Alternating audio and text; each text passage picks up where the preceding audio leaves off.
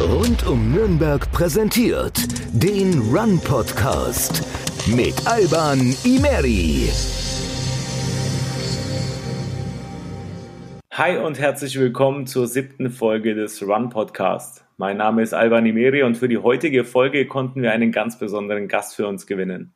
Als sie noch ein Baby war, sind ihre Eltern aus dem Irak nach Deutschland geflüchtet. Heute ist sie Firmengründerin, Buchautorin und Star der Tech-Branche. In der Forbes-Liste dreißig unter dreißig wird sie als Deutschlands Tech-Aushängeschild geführt. Die Zeit betitelt sie als Misses Code. Und sie war schon bei Markus Lanz oder Jan Böhmermann zu Gast. Ich freue mich sehr, die Nürnbergerin Aya Jaff dabei zu haben. Hi Aya. Hallo, freue mich dabei zu sein. Schön, dass du dir die Zeit nimmst, hier bei uns zu sprechen. Bevor wir ein bisschen tiefer einsteigen, lass uns kurz mal ein kleines Intro zu deiner Person geben. Deine Eltern sind damals aus dem Irak hierher gekommen, als du noch ein Baby warst. Nachdem du dein Abitur am Dürer-Gymnasium in Nürnberg gemacht hast, hast du angefangen an der F A U zu studieren und bist dann über ein Stipendium in Kalifornien im Silicon Valley gelandet. Mittlerweile bist du Firmengründerin, dein neues Buch Moneymakers ist seit diesem Monat erhältlich und du bist für viele Techies, aber vor allem auch für ganz viele Frauen ein Vorbild. Wenn du dir deine Erfolgsstory so anhörst, von Nürnberg ins Silicon Valley zum Techstar, wie verrückt war das alles, beziehungsweise ist das noch alles für dich? ähm, ja, wenn du das natürlich so fragst, das klingt sehr verrückt. Ähm, aber natürlich vollkommen stimmig und sinnig, dass ich diese Schritte gemacht habe, wenn ich jetzt zurückblicke und mhm. wirklich ähm, ja an die Tage zurückdenke, wo ich die einzelnen Entscheidungen getroffen habe, also von Ähm, Buchschreiben, bis hin zu Startup-Gründen, bis hin zu Studium, erstes Studium schmeißen, ähm, war alles dabei und es, also das würde ich nicht anders machen wollen. Du hast ja schon relativ früh deine Leidenschaft für Tech-Themen entdeckt, hast dir das Programmieren in der Schule selber beigebracht. Wann war der Zeitpunkt, an dem du bemerkt hast, dass du darin besonders gut bist und dass du darauf sogar etwas Großes aufbauen kannst? Witzig, der Zeitpunkt kam ehrlich gesagt nie. Ich würde mich nicht als gute Programmiererin bezeichnen. Ähm, es war wirklich einfach nur ein Hobby. Für mich war der Moment viel wichtiger, als ich gemerkt habe, ich habe einfach Spaß daran. Und mhm. ich glaube, vielleicht geht es ja auch Leuten so, die gerne irgendwie malen oder zeichnen und die sich jetzt nie wirklich irgendwie trauen würden, ihre Kunst zu verkaufen. Für mich war das halt eben genauso. Ich habe ich hab das nicht für Geld angeboten, sondern habe das einfach gemacht, um quasi meine eigenen Gedanken umzusetzen und habe mir gedacht, das ist sowas wie ein Mittel zum Zweck. Das ist Programmieren. Mhm. Ich habe mich selbst, ehrlich gesagt, erst sehr, sehr spät als Coder irgendwie bezeichnet, weil ich das wirklich einfach nur als Mittel zum Zweck genutzt habe und mir dachte, nee, ich bin eigentlich Unternehmerin und das ist es. Mhm. Ähm, es war ja witzigerweise dann auch ein, ein Schulthema, das dich auf deine erste App-Idee gebracht hat. Äh, als du fünfzehn warst, wolltest du eine Art digitalen Stundenplan für die Schule als App entwerfen, oder? Ist, ist daraus was geworden? Oder erzähl mal, wie war das genau? Ja, genau. Ähm, ich wollte ehrlich gesagt einfach nur einen Weg finden, wie ich länger schlafen kann am Morgen. Und ähm, ein Weg wäre tatsächlich gewesen, einfach nur vorher zu wissen, ob die Stunde am Morgen ausfällt oder nicht. Und ähm, mittlerweile sollte das, glaube ich, für die meisten Schüler jetzt geklärt sein. Aber ich habe ähm, eben diesen Stundenplan digitalisieren wollen, dass die Leute da einfach mal ähm, ja einen Abend zuvor einen Blick drauf werfen können. Und ich habe mich auch irgendwie super schnell an Unternehmen gewandt und, und so ein kleines Sponsoring bekommen und es war aber auch viel zu wenig, also das Geld. Und die, die konnten das auch irgendwie nicht richtig einschätzen, wie viel es denn okay. kostet, so eine App wirklich ja zum Leben zu erwecken.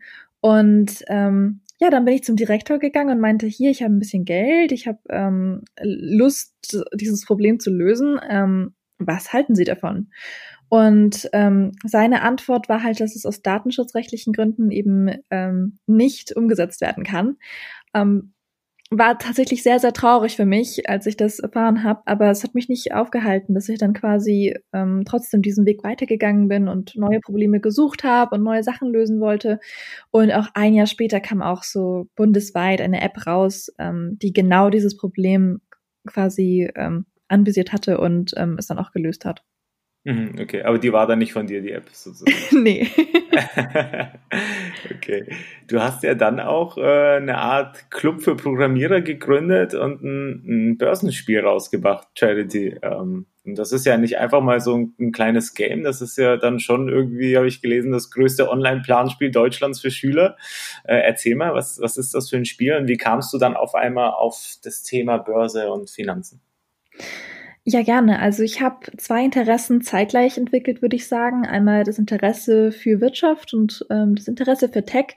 Ähm, das hat sich gar nicht gebissen, weil ich halt auch gerne diese Forbes-Zeitschriften gelesen hatte, Fortune. Und da geht's halt immer sehr oft um halt auch eben diese Tech-Unternehmer. Und ähm, Tech und Business gehen da Hand in Hand. Und deswegen habe ich mir dann halt auch ähm, ganz früh zum Ziel gesetzt, okay, ich möchte Tech verstehen, aber ich möchte auch Business verstehen. Und ähm, so kam das Interesse dann halt auch zwingenderweise für, für Börse auf und ähm, fürs Programmieren. Und ich habe mir dann gedacht, diese zwei Welten würde ich gerne miteinander verbinden. Erst habe ich so einen kleinen Programmiererclub quasi gestartet, ähm, habe Freunde von mir motiviert, die auch quasi Programmieren lernen wollten, dass sie sich mit mir in einen Coworking Space setzen und wir uns jeden Freitag einfach ähm, ja ein paar Experten dazu dazu holen und uns ja verschiedene Sachen erklären lassen und eigene Ideen umsetzen. Und dann aber habe ich halt ähm, ja ein paar coole Leute kennengelernt über eine Plattform, die hieß Think Big. Das war damals von Telefonica, ist mittlerweile leider eingestellt, aber das war so eine Plattform, wo halt viele junge Leute ihre eigene Idee eben auch ähm, kommunizieren konnten und äh, vernetzen konnten. Und ähm, da habe ich drei Jungs kennengelernt, die gesagt haben, wir wollen ähm, Börse für junge Leute verständlich machen. Und die waren genauso alt und ich habe die einfach angeschrieben. Die waren quer über Deutschland verteilt und ähm, ja, so bin ich dann dazu gekommen, dass ich mich halt als C T O ähm, quasi bei denen gemeldet habe. Ich so, hey, ihr könnt sicherlich bessere C T Os finden, aber ich bin gerade mitten im Prozess und bestimmt stelle ich schlaue Fragen, weil ich weder Tech noch Börse richtig verstehe. Und ähm, ja, ja. ich werde in meine Rolle wachsen und ähm, dadurch werdet ihr auch merken quasi, was für Schwachstellen vielleicht das ganze Programm so hat. Und ja, also so von Day One quasi war ich dann dabei und ähm, habe dann fünf, sechs Jahre lang das Ganze mit aufgebaut und mittlerweile bin ich echt stolz darauf zu sagen, dass es ähm, ja das größte ähm, soziale Börsenplanspiel Deutschlands ist. Cool. Ein großer Schritt äh, zu dem Texter, der du heute bist, war ja auch dein Stipendium an der Draper University im Silicon Valley in Kalifornien. Wie, wie waren da so deine Eindrücke generell und wie krass waren dann auch die Unterschiede jetzt ähm, zum Beispiel zu Nürnberg? Ja, ich habe ähm, dieses Stipendium quasi bekommen, weil ich ähm, eine Woman Who also Women Who Code ist. Das war die ja. Stiftung, so hieß die. Äh, Frauen, die halt programmieren, die äh, durften ähm, sich darauf bewerben. Und ähm, als ich es bekommen habe, war das echt unglaublich. Ich dachte mir so, okay, ähm, alright, dann geben wir dem mal eine Chance. Ich habe äh, mein äh. Wirtschaftsinformatikstudium pausiert und habe gesagt, ähm, wenn ich wenn ich im Silicon Valley merke, ich muss dieses Studium gar nicht zu Ende führen, um erfolgreich zu sein als Programmiererin, dann mache ich das. Und mit mit dem Kopf quasi bin ich bin ich dann losgegangen und habe sieben Wochen ähm, in San Mateo an der Draper University, ähm, ich sage jetzt mal studiert oder habe da halt ähm, ein Programm durchlaufen. Und ähm, ja, ich habe super viele Programmierer kennengelernt, die halt eben auch gar nicht studiert hatten, beziehungsweise auch ihr Studium abgebrochen hatten und meinten, hey, Google, Facebook und so, die stellen auch ein, auch wenn du quasi den Abschluss nicht hast, aber wichtig wäre halt, dass du die Fragen beantworten kannst und auch was über GitHub zeigen kannst und ja, daran habe ich dann gearbeitet, also ja, wirklich ähm, aktiv in Projekte ähm, mit ähm, habe ich mich dann halt engagiert und habe viele Leute, viele Startups auch in Silicon Valley gefragt, ob ich ihnen helfen kann und das halt auch erstmal alles for free. Ähm, ja, im Silicon Valley ist man dann halt sehr schnell beliebt, wenn man for free codet. Yeah. und, und das hat mir dann halt eben super viel gebracht, also dass ich so viele verschiedene Leute kennengelernt habe. Ihre Mentalität ist auch echt komplett anders von den Amerikanern, viel, viel offener, viel Ähm, experimentierfreudiger, viel mehr dieses, ähm, oh ja, diese Idee habe ich letzten Sonntag gehabt und äh, diese Woche habe ich jetzt schon ein Unternehmen draus gemacht. Das ist halt ähm, echt, echt besonders. Ich meine, es liegt auch daran natürlich, dass es große oder größere Finanzierungsrunden ähm, im Silicon Valley gibt als anderswo, aber ja, klar, ja. Es hat auch sicherlich mit den Leuten zu tun, die dieser Ort natürlich auch wie so ein Magnet anzieht, also keiner würde sich jetzt nach Silicon Valley, glaube ich, begeben, wenn er nicht schon groß denken würde und ähm, ja, große Pläne hätte. Du machst ja generell viel. Du hast ja dann auch deine, deine eigene Firma gegründet und ein Buch geschrieben und äh, bist auch Keynote-Speaker unterwegs.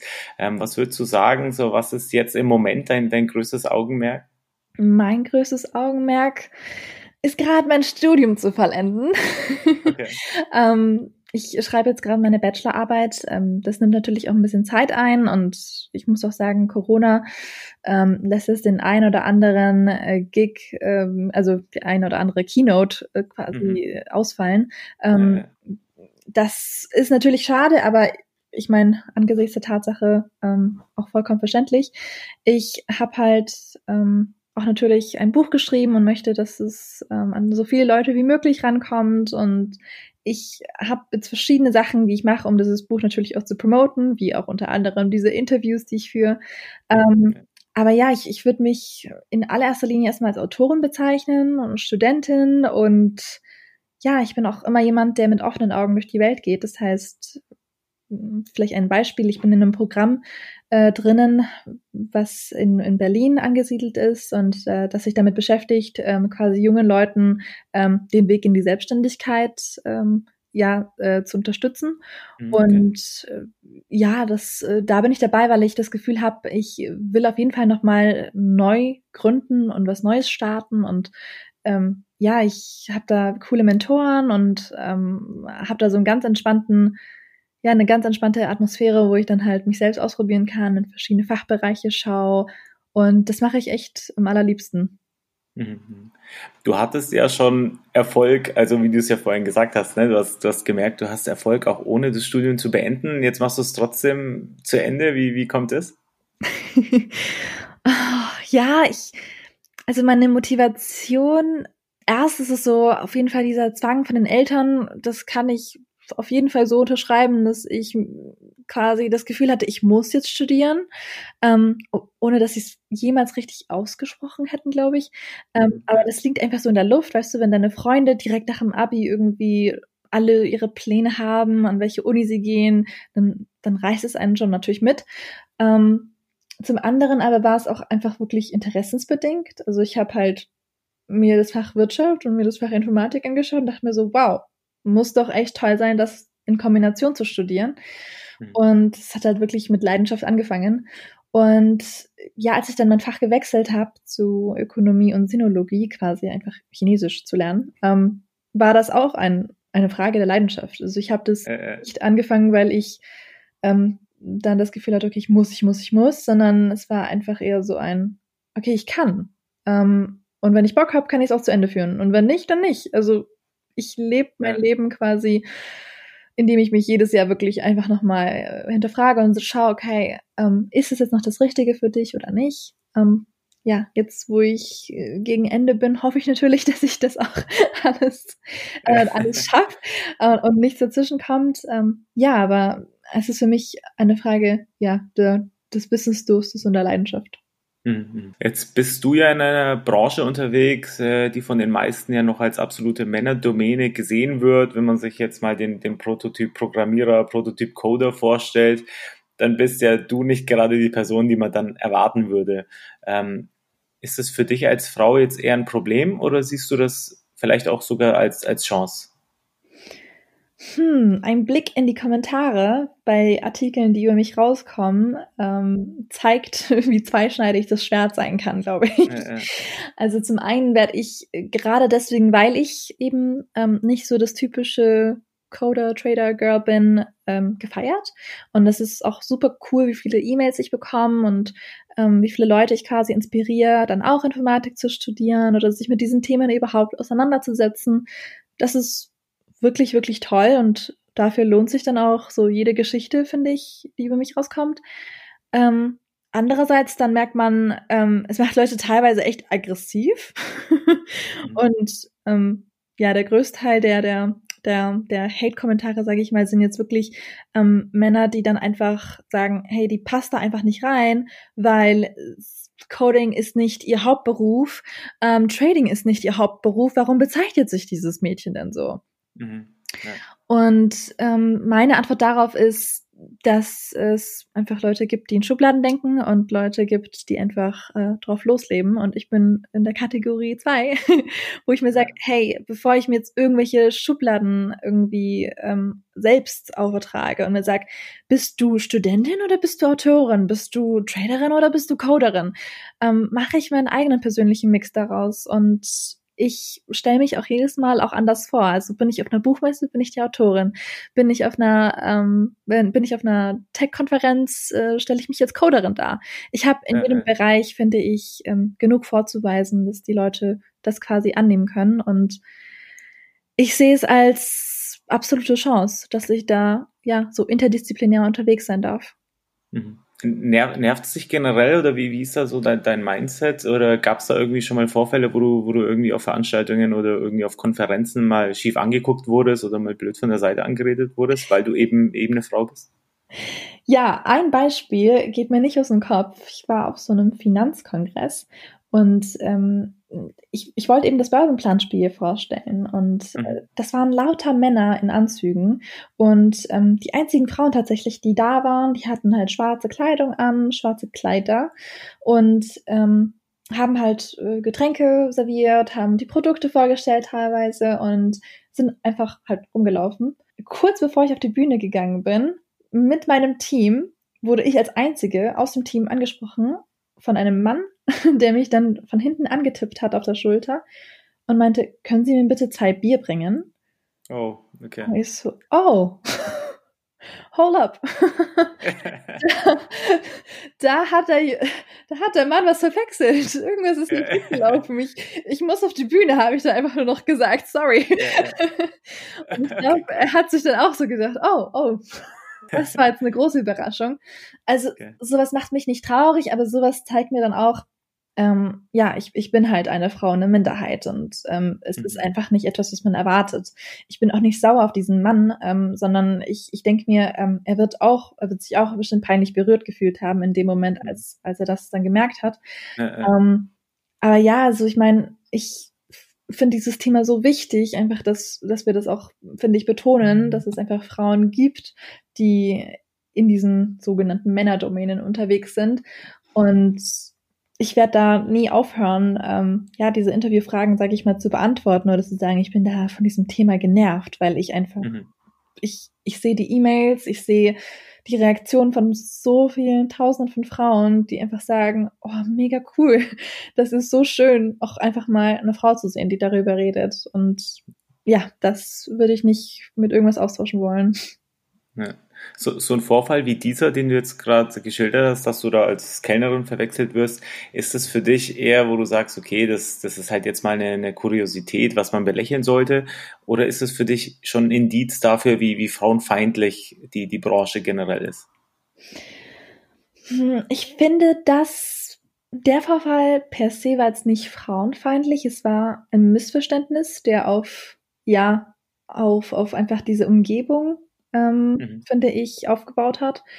Ähm, aber es gibt schon andere, andere Meetings, wo ich, also die ich auch hatte, wo ich dann mit drei Männern im Raum bin und nur mein Geschäftspartner angeschaut äh, wird und mit dem quasi nur Konversation geführt wird. So als Frau ist man dann schon fast unsichtbar. Und erst wenn mein Partner oder sowas sagt, die gleiche Idee irgendwie formuliert, dann erst wird sie ernst genommen oder mhm. ich weiß nicht, oder, oder Dinge, die vermeintlich als Schwäche gelten für, für Männer oder für, für generell in der Gesellschaft, ähm, wie zum Beispiel eine, eine, ich weiß nicht, eine höhere Stimme, eine zittrigere Stimme, wird auch sofort als, als etwas wahrgenommen, was einfach ähm, ja nicht professionell ist oder, oder einfach schwach. Und das ist schon, finde ich, dann frauenfeindlich, weil Frauen vielleicht einfach, ja, nicht eine Schrille, einfach schon überhaupt dieses Wort, einfach eine höhere Stimme haben oder vielleicht nicht so eine starke Stimme haben äh, wie Männer oder sich einfach komplett anders im Business geben und es, ja, und es einfach so ist. Das, finde ich, ist dann frauenfeindlich, wenn wir dann sagen, du musst dich verändern, du musst äh, dich anders kleiden, du musst anders äh, komplett auftreten, du musst dich den Männern angleichen. Ähm, also da kann ich tausend Beispiele nennen, ähm, die mir schon Leute irgendwie, ja, mit auf den Weg gegeben haben ja. Und das sind Tipps, die finde ich halt super toxisch. Und ähm, die habe ich auch eine Weile lang versucht, als ich jünger war, umzusetzen, quasi mich genauso auf, äh, mich sogar, mich genauso verhalten wie die Männer in meiner Gruppe, aber das war einfach nicht ich. Und ähm, deswegen, ja, bin ich in den letzten Jahren, finde ich, auch immer authentischer geworden, ja, was mich angeht, und habe dann halt eben auch, ich weiß nicht, Lippenstift getragen, wenn ich auf die Bühne gegangen bin. Also da fängt es ja schon an, das sind die kleinen Dinge. Das sind diese ja, kleinen Kommentare, die einen dann nicht mehr fertig machen, so, ach, was will denn die mir mit diesem roten Lippenstift denn sagen? So, ey Digga, das, ja. ist, das bin ich. So, ja, ja, ja, klar. Magst, magst du es, wenn nicht, dann geh halt. Ja, ja. Ja. Okay. Ja, ja, cool. Cool. Äh, ich habe auch in einem, in einem Interview, das du mal bei der Cosmopolitan gegeben hast, gelesen, äh, dass du gesagt hast, Frauen haben zu viel Angst zu scheitern und äh, es nervt dich, dass Frauen von Medien so klein gehalten werden und dass die Arbeit von Männern öffentlich mehr geschätzt wird, obwohl sie oft nicht besser ist als die von Frauen. Und jetzt bist du ja jemand, der eben keine Angst hat zu scheitern. Ähm, wie schaffst du es dir, dieses Mindset anzueignen? Und was würdest du jetzt äh, jungen Frauen, wenn da draußen welche sind, die gerade zuhören, äh, raten? Wie, wie, wie schafft man es? Ähm, also dieser Satz, Frauen haben meistens mehr Angst zu scheitern, ist, glaube ich, nicht, weil Frauen per se viel, viel ängstlicher sind, mhm. sondern eher, weil ähm, einfach die, die Situation der Frau oft eine andere ist als vom Mann.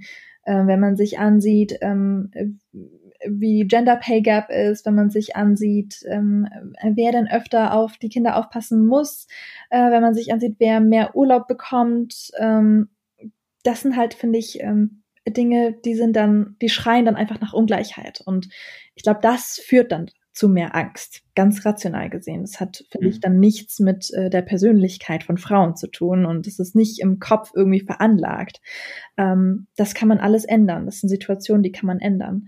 Und ich bin in einer sehr privilegierten Situation ähm, und kann sagen, ich habe keine Kinder, ich habe nur einen kleinen Hund und ähm, ich habe keine große Wohnung, die jetzt irgendwie super krass wie Miete verlangt.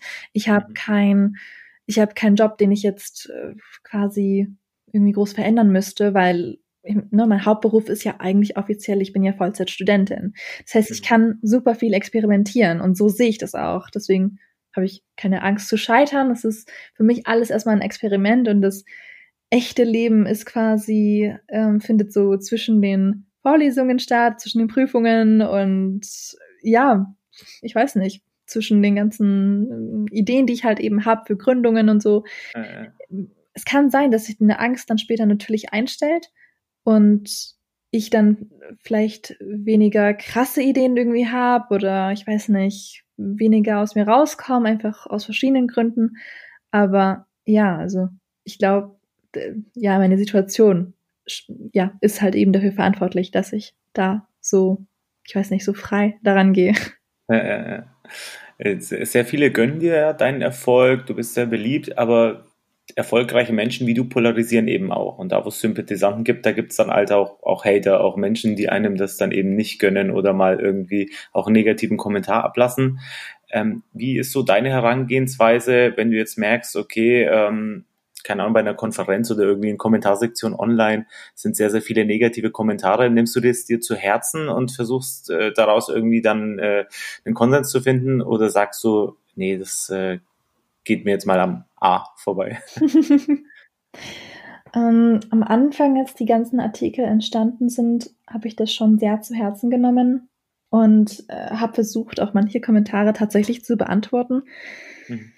Ähm, mittlerweile klar hat man auch irgendwie ein paar schlechte Tage und dann liest man sie so ein bisschen durch. Aber mittlerweile bin ich so gefestigt in meinem Charakter zu diesem Thema, ist sie jetzt eine echte Coderin oder ist sie jetzt eine echte Traderin? Diese Fragen sind schon so oft aufgetaucht. Und ich glaube, wenn sich die Menschen auch nur zwei Minuten länger mit einem beschäftigen würden, dann würden sie genau diese Podcast-Interviews eben hören, wo ich dann ganz ehrlich sage, hey, es ist nicht mein Hauptberuf, ich mache es aus Spaß. Hey, es ist etwas, was ich wirklich einfach nur mache ähm, als Mittel zum Zweck. Es ist, ich, ich mache niemandem irgendwas streitig.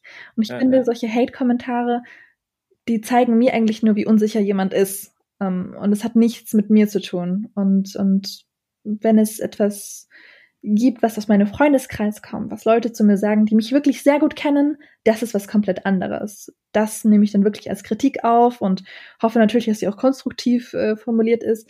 Und dann schaue ich, schaue ich nochmal in den Spiegel und, und, you know, I check myself. Es ist halt etwas, was ich mir nicht zu Herzen nehme, wenn ich im Internet irgendwelche Trolle finde, weil, ja, klar.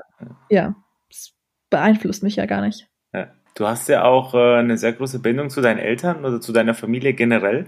Ähm, ich habe in Vorbereitung jetzt auf, auf diese Podcast-Folge mir nochmal das Video angesehen, als du bei, bei Markus Lanz saßt und erzählt hast, wie wichtig es deinen Eltern war, dass du jetzt deine kurdischen Wurzeln nicht vergisst, ähm, obwohl du ja eigentlich hier komplett mit der deutschen Kultur aufgewachsen bist. Würdest du sagen, dass das auch ein Grund äh, für deinen Erfolg ist, dass du da irgendwie jetzt nochmal einen anderen Blick auf das Ganze hast? Ähm, erstmal vielen Dank für diese super Vorbereitung, das ist äh, richtig cool.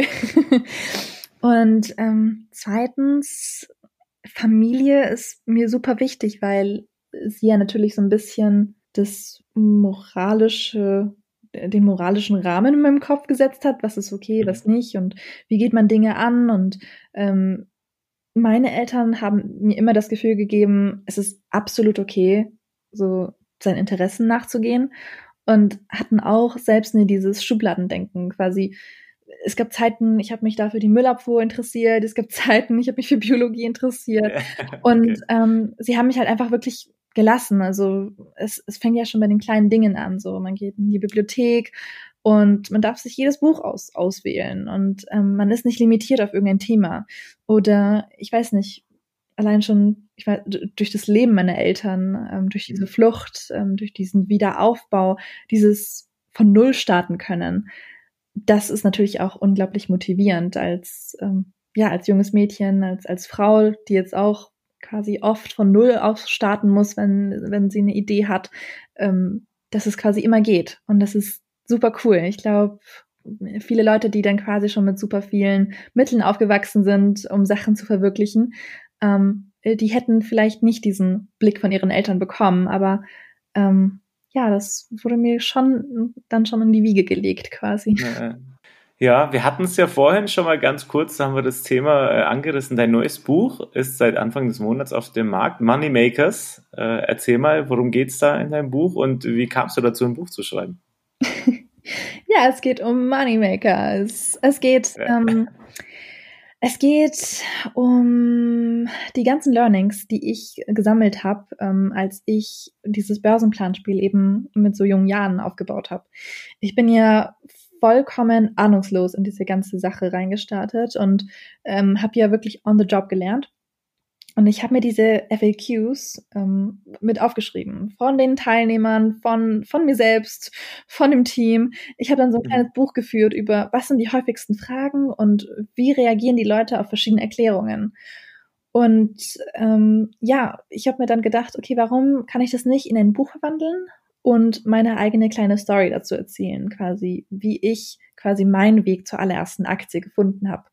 Mhm. Und mein Weg war ein Weg voller Vorbilder. Das heißt, ich habe jetzt weniger ähm, diese fetten Aktienratgeberbücher hergenommen und äh, das durchgelesen, sondern ich habe mich ähm, super schnell inspiriert gefühlt, wenn ich ähm, jemanden gesehen habe, einen Unternehmer oder eine Unternehmerin, die dann irgendwie ihr eigenes Produkt hat und ähm, das dann an die Börse bringt. Das fand ich super, super cool schon immer. Und ich habe dann angefangen, wirklich einfach so eine Art, ähm, so ein bisschen Buch zu führen über Leute, die ich einfach inspirierend finde. Und da ist eine ganz bunte Mischung rausgekommen. Man findet in meinem Buch, ähm, ich weiß nicht, man findet in meinem Buch Warren Buffett, Bill Gates, Melinda Gates. Das sind so die typischen Unternehmer, finde ich, ja, Schrägstrich, ja. Investoren. Ähm, aber auch man findet halt eben solche Kleinanleger, die dann vielleicht genauso viel Geld haben wie du, wie Cornelia Eidlos, die dann zwei Kinder hat und Mutter ist und ist halt ne, was ganz anderes, als äh, wenn jetzt so ein super reicher Mensch zu dir sagt, investier doch mal. Ähm, oder man findet eine Madame Moneypenny, die dir dann erzählt, wie du deine eigenen Finanzen erstmal regelst und wann du überhaupt traden kannst und wieso es überhaupt für Frauen so wichtig ist, dass sie traden. Ähm, das sind halt ganz viele verschiedene Facetten für mich gewesen, die ich in diesem Buch eben auch äh, zeigen wollte, weil mhm. diese, diese typischen, sage ich mal, Aktienbücher, die sind sehr oft in diesem Get Rich Quick, in dieser Get Rich Quick Tonalität. Ja, ja, ja. finanziell frei sein in fünf, drei, zwei, eins. Das ist so, oh Gott. Ähm, das war nie meine Intention und auch nie das Ziel, mit dem ich traden gelernt habe, sondern es war wirklich reine Leidenschaft, reine Inspiration. Und dieses Buch ist für Anfänger. Das heißt, es ist wirklich eine so eine Einleitung in dieses ganze Börsengeschehen, so eine Erklärung, wieso ist das überhaupt wichtig, was ist meine Rolle in dem ganzen System und wie kann ich irgendwie da selbst mitmischen. Und hat auch noch in der Einleitung ganz viel Kapitalismuskritik mit drin. Ich glaube, okay, ja. Das haben halt, ich weiß nicht, manche Bücher nicht, die dann ja so als Einleitungswerk gelten für, mhm. für so Börse. Okay, also ganz vereinfacht gesprochen, mal so, wenn ich als absoluter Börsennoob äh, mir dein Buch kaufe, dann äh, verstehe ich danach so die, die, die, wie die Börse funktioniert im Grunde. Genau, ja, das sind die Basics. Und das letzte Kapitel ist dann wirklich eine eigene Aktie kaufen. Bist du selber jemand, der viel und große Summen an der Börse tradet, oder muss man das vielleicht auch gar nicht sein, um, um die Börse gut verstehen und auch gut erklären zu können? Also ich finde, Geld ist nicht unbedingt nötig, um die Börse zu verstehen. Ähm, ich habe ja selbst dieses Planspiel gemacht. Das heißt, da hast du Fake Money bekommen, um diese, ja. um dich auszuprobieren. Ich finde, vor allem in jungen Jahren kann man das auf jeden Fall machen, oder ich auch wenn man älter ist, ganz ehrlich, und sich da noch nicht traut, kann man ja erstmal so ein paar Experimente im Planspiel machen und schauen, wäre ich denn damit so schief gelegen? Ähm, das finde ich also ziemlich gut, um so ein Gespür dafür zu bekommen, ob das so, ob das so Sinn macht für einen. Für mich selbst habe ich auch so eine Art Altersvorsorge quasi ähm, einfach angelegt. Das heißt, so ein E T F-Sparplan. Anstatt einfach in ein Sparbuch zu investieren, habe ich einfach in E T Fs investiert. Das sind quasi Fonds, die mehrere Aktien beinhalten von einer Branche oder eben den DAX vielleicht ähm, nachbilden. Und ja. das ist halt ähm, super interessant, weil wenn man jung investiert und jung anfängt, dann kommt man, wenn man langfristig dabei bleibt, also wirklich lange, ähm, dann kommt man fast immer im Plus raus. Ja. Und also da sind die Zahlen auf einer Seite. Ich glaube, da gibt es eine Studie sogar, die Nach, die sagt, wenn du mindestens fünfzehn oder so Jahre dabei bist, dass du immer im Plus rauskommst. Und das finde ich mhm. dann schon wieder ganz cool. Ähm, ansonsten Daytrading mache ich jetzt nicht im großen Stil mit, mit irgendwie großen Summen. Ich mache das nach Gefühl, einfach wenn ich, wenn ich Lust habe, ähm, trade ich ein bisschen auf Trade Republic. Das ist eine App. Ähm, da kann man halt eben auch E T Fs raussuchen. Ähm, Und ja, das ist das, was ich mache. Ich mache das, wie gesagt, aus Leidenschaft. Ich bin kein Börsianer. ähm, ja. Ich bin, ich bin Kleinanleger einfach. Ja. Auch, auch eher rational, nicht, nicht der Zocker. Genau. Das stimmt. Ja, cool. Wie, wie lange hast du an dem Buch gearbeitet? Also wie kann man sich das vorstellen? Wann hast du angefangen mit der Idee? Ähm, Also ich habe ja mit diesem F A Q schon sehr früh angefangen, ähm, dass ich das einfach mal festhalte. Das war ja so ein bisschen die Grundlage des Buches. Ähm, aber wirklich an dem Buch gearbeitet, so richtig mit Idee und Verlag, ähm, vielleicht drei Jahre. Das ist jetzt eine ziemlich lange Zeit, aber man muss auch wissen, dass ich keinen Zeitdruck hatte. Also ich habe ich habe einfach mal die verschiedenen Wirtschaftssituationen beobachtet und ähm, habe einfach geschaut, was ich mit reinbringen möchte und was nicht. Habe viele Leute interviewt und habe das Ganze auf mich wirken lassen. Und dann, ja, bin ich dann zum Verlag, als ich das Gefühl hatte, okay, jetzt ist das, ist das ein rundes Werk. Und ähm, ja, ich, ich würde auch sogar zur Corona-Krise jetzt gar nichts weiter hinzufügen. Also es ist alles drin, was man wissen muss. Und ähm, es ist jetzt nicht so viel Info drin, was es, dass es einen erschlägt, wie so ein Fachbuch, was man jetzt so yeah. in die Hand nimmt und sagt, okay, ich lese jetzt diese fünfhundert Seiten durch und dann weiß ich alles, sondern es ist alles fokussiert drin und ähm, gibt halt ganz viele Links, die dann ähm, ja zu weiterführender Literatur eben führen.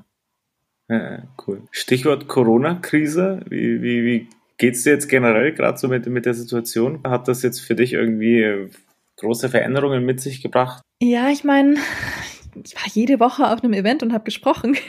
Ja. Ich, ich, ich hocke jetzt viel zu Hause rum, muss ich sagen. Ähm, mein Hund ist auch sehr happy. Ähm, zweimal am Tag. Ja, das glaube ich. Gehen für eine längere Zeit, das ist schon toll. Alle sind zu Hause. Ähm, ansonsten, ich kann vieles auch von zu Hause auch einfach ähm, regeln. Das ist echt toll. Ich meine, ich bin sehr digital aufgestellt, ich kann zu Hause meine Artikel schreiben, ich kann zu Hause ähm, die Interviews geben, ich kann zu Hause auch sogar auf Konferenzen teilweise sprechen.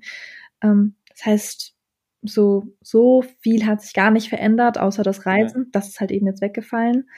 Ähm, ansonsten, ja, ich glaube, ich spreche da vielleicht auch für viele. Man spendet ein bisschen mehr, man hat ein bisschen mehr ein Auge darauf, ob es seinen Freunden auch gut geht in der Krise, ob die keine Hilfe brauchen. Ja, ja. Ähm, das ist für mich auch ja so das A und O, was man, was man in solchen Situationen machen sollte. Ja. Ähm, du als, als Digital Native ähm, findest du jetzt, ich meine, in der Corona-Situation gerade kommt ja auch ein bisschen raus, viele, viele Dinge shiften sich gerade so in die digitale Welt. Ähm, du sagst, du sprichst jetzt online auf Konferenzen, Unterricht findet digital statt und so. Glaubst du, äh, man sollte vor allem jetzt auch in der Schulbildung, ich meine, du hast dir damals alles selber beigebracht, ähm, glaubst du, man sollte da heutzutage ein bisschen mehr Wert drauf legen, dass man die Kids mehr auf die, auf die moderne Welt und auf digitale Themen vorbereitet? Ja, auf jeden Fall. Also das ist etwas, was ich mit einem klaren Ja beantworten kann. Ähm, ich habe halt selbst, wenn ich Probleme hatte, habe ich dann einfach gegoogelt. Ich glaube, das machen halt sehr viele junge Leute natürlich aus Intuition mittlerweile. Ja, wenn es der Lehrer nicht erklären kann, schaue ich halt bei, ich weiß nicht, Mathe, bei Daniel Jung oder so, oder Simple Class. Ja. Das sind halt so die typischen Verdächtigen. Ähm, insofern denke ich schon, dass dieses Konzept von Flipped Classrooms zum Beispiel ähm, ohne, ohne Zutun der Lehrer oder des Bildungssystems einfach schon selbst quasi ähm, sich selbst erfüllt. Die Leute Ähm, schauen einfach schon auf YouTube, ob du willst oder nicht, ähm, ja, ob du es denen jetzt als Hausaufgabe aufschreibst oder nicht. Also sie werden auf YouTube nach Nachhilfevideos schauen. Ähm, was ich gerade sehe, ist natürlich, dass Corona die Digitalisierung selbst befeuert. Ob das jetzt alles im richtigen Rahmen passiert, ist ein bisschen fraglich. Jetzt bei meinen kleinen Cousins sehe ich natürlich, da werden Hausaufgaben einfach nur vom Buch irgendwie kopiert Und, und zu Hause gedruckt, anstatt jetzt zu sagen, okay, komm, lern das doch über diese eine App oder so. Also vor allem in der Grundschule, da gibt es so viele Lerninhalte, die man ja. digital jemandem beibringen kann, und das wird einfach nicht genutzt. Ähm, finde ich einfach, ja, schade, dass irgendwie sowas als P D F-Version oder sogar als JPEG irgendwie weiterversendet mhm, ja. wird an die Eltern. Ähm, aber gut, ich glaube, Ich glaube, diese Krise wird auch sehr viele Lösungen bieten, hoffentlich, ähm, am Ende. Es wird nicht von heute auf morgen passieren, dass die Lehrerinnen und Lehrer irgendwie alles, ähm, alles können und alles wissen. Sie haben eh schon super viel, äh, super viel Verantwortung. Aber ich glaube, es wird vielleicht mehr Apps geben, die dann eben diese Probleme besser lösen. Es gibt bestimmt bessere Finanzierungsrunden für genau solche Baustellen. Ähm, es gibt vielleicht sogar mehr Gründer in dem Feld, und ja, das, das lässt mich dann schon ein bisschen mehr Hoffnung haben, weil es in der Politik dann doch viel, viel länger dauert, bis man dann wirklich diese Sachen ähm, ja, umsetzen kann. Ja, cool. Jetzt, wo dein Buch veröffentlicht ist, was ist so das nächste große Projekt, das du anpeilst, jetzt neben, neben deinem Studienabschluss? Gibt es irgendwann mal Moneymakers zwei oder hast du irgendwie was anderes im Auge? Wüsste ich auch selbst gerne.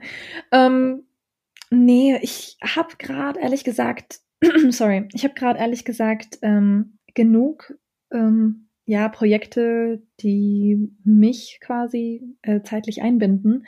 Und ich habe ja schon gesagt, ich bin in diesem Programm drin, wo ich nach einer neuen Idee ein bisschen suche, aber es mhm. ist jetzt nicht eilig, es ist eher so ein, ich halte meine Augen generell einfach offen für neue Ideen und bin im Gespräch mit Leuten und ähm, versuche versuch, ähm, etwas zu finden, was ich ja, vielleicht noch längerfristiger machen kann als Börse-Trading. Ähm, ja, bleibt gespannt. Ja. Sorry, ist wahrscheinlich eine sehr unzufriedene, unzureichende Antwort, aber es ist tatsächlich ähm, nichts ist fest. Äh, stay tuned, ne? Genau. Cool. Okay. Ja, ah ja, cool. Fast vierzig Minuten äh, sind wir jetzt hier schon am Quatschen. Äh, ich bedanke mich sehr herzlich bei dir, dass du dir die Zeit genommen hast. Ich denke, da waren jetzt ganz, ganz viele coole, interessante Themen dabei.